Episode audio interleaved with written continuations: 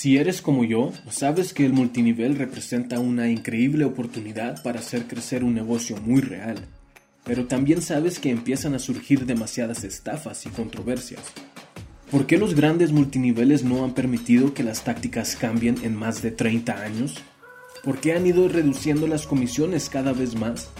¿Y qué de aquella tontería que dice que te meterás en problemas si usas el Internet para cerrar ventas o atreverte a hacer crecer tu equipo?